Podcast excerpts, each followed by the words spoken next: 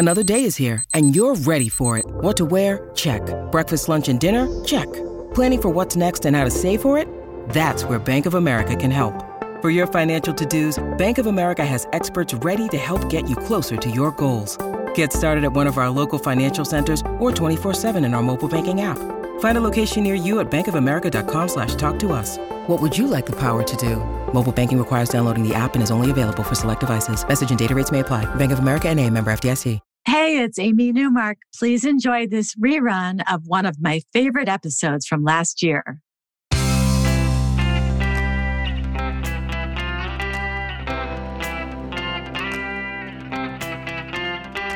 Changing your life one story at a time. This is the Chicken Soup for the Soul podcast with editor in chief, Amy Newmark. Hey, it's Amy Newmark with your Chicken Soup for the Soul. And today I'm sharing two stories from our new book, Chicken Soup for the Soul Kindness Matters. This book has been a big hit for us. People are craving these feel good stories about people being nice to each other. And what I thought was cool about today's stories is that they're about kids performing acts of kindness solely because they want to and not because they were told to or it would look good on their college applications. In our first story, Robert Willett tells us that he was doing research for a new book, and that meant he and his wife were living in Honolulu for a while. On their first morning there, they got to experience one of Honolulu's famous rush hour traffic jams but it turned out to be a memorable and wonderful experience for them. They were stopped behind a yellow school bus, and they could hear the children chattering and laughing on the bus. But then they noticed a young man sitting on the ground with a cardboard sign propped up on his knees. It was too far away to read the lettering, but they assumed it was a plea for help. The young man looked like he was having a pretty rough time with long, ragged hair and clothes that had seen better days. He was obviously down on his luck.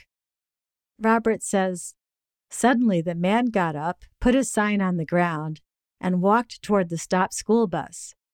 As he approached, a little girl reached out with a brown paper lunch bag clutched in her fingers, probably lovingly put together by a family member.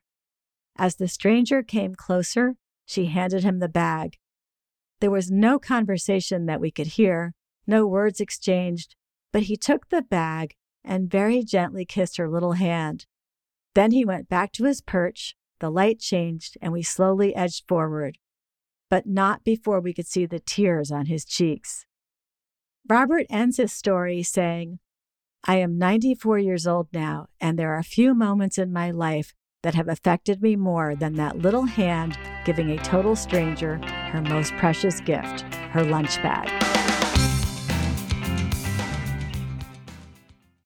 When you need mealtime inspiration, it's worth shopping Kroger, where you'll find over 30,000 mouthwatering choices that excite your inner foodie. And no matter what tasty choice you make, you'll enjoy our everyday low prices, plus extra ways to save, like digital coupons worth over $600 each week. You can also save up to $1 off per gallon at the pump with fuel points. More savings and more inspiring flavors make shopping Kroger worth it every time. Kroger, fresh for everyone. Fuel restrictions apply.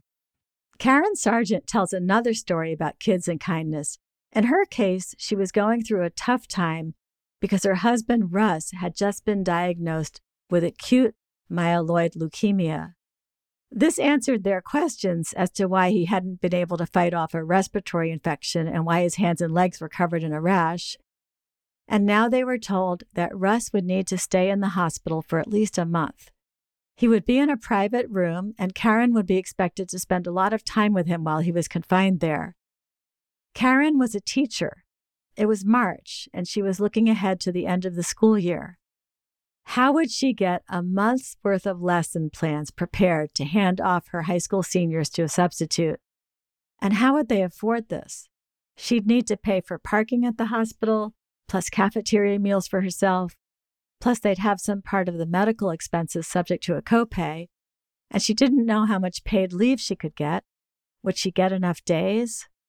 When she and Russ saw his room, it was surprisingly nice, with a wall of windows overlooking a park, a 55 inch flat screen TV, and a private bathroom. Russ would wear his own clothes instead of hospital gowns, and he could eat whatever he wanted from home. But he'd be doing chemo seven days a week. As Karen left, she saw the monthly parking pass for visitors would cost $120. She knew that was minor in the grand scheme of things, but still, it was a lot. The next morning, she headed to school to get things organized for her students. They lived in a small town, so she knew the kids would have heard about Russ's diagnosis. When she entered the classroom, it grew silent as the kids watched her walk to the front of the room. And there she found a green envelope waiting for her. It had Mrs. Sargent written on the front. Karen looked up to see 28 students smiling at her. The kids grinned as she opened the card, and coins and bills fell out fives, tens, twenties. Karen says, My throat tightened with emotion. How had these kids collected that much money? Some of them came from families that couldn't afford to pay for school lunch. Others worked two or three part time jobs. She said she couldn't accept the money, but then she saw the pride in their eyes, and when she counted the money, well, she told those generous kids they had covered her parking for a month. Karen says, As the adult in the room, I felt guilty for accepting cash from teenagers, but I could not refuse it. More important than the envelope in my hand was the kindness in their hearts and the lesson they had taught themselves. How wonderful it feels to meet someone's need and to make a difference. I cherished that recognition on their faces and prayed this wasn't a lesson for the day, but for their lifetime. Whether I would be with my seniors at the end of May or they would finish the year with a substitute, I felt hopeful of one thing. It didn't matter who released them into the world, they were ready. I'm Amy Newmark. Thanks for listening to these stories from Chicken Soup for the Soul Kindness Matters. You can go to our website, chickensoup.com, and click on the podcast button to read more about this book, and you'll find it wherever books are sold, including Walmart, Barnes & Noble, and Amazon. Now, if you want to be one of our published writers, go for it. We love publishing writers who are new to us. And one third or more of the stories in each of our new books are from writers who are new to the Chicken Soup for the Soul family.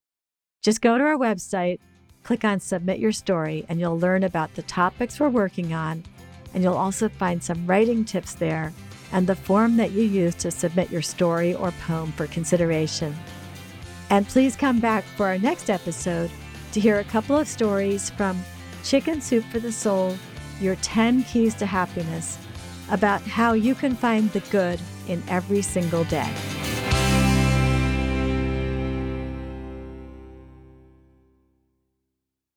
Our family has grown. Welcome to the world, Hanna Baby.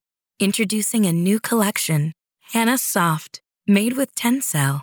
It's so breathable, with stretchy comfort for all of baby's first moments. And it's cool and gentle on their skin all year round. Entrusted Hanna quality for your most precious gift. Hanna Soft, made to last. Shop now at hannaandersson.com.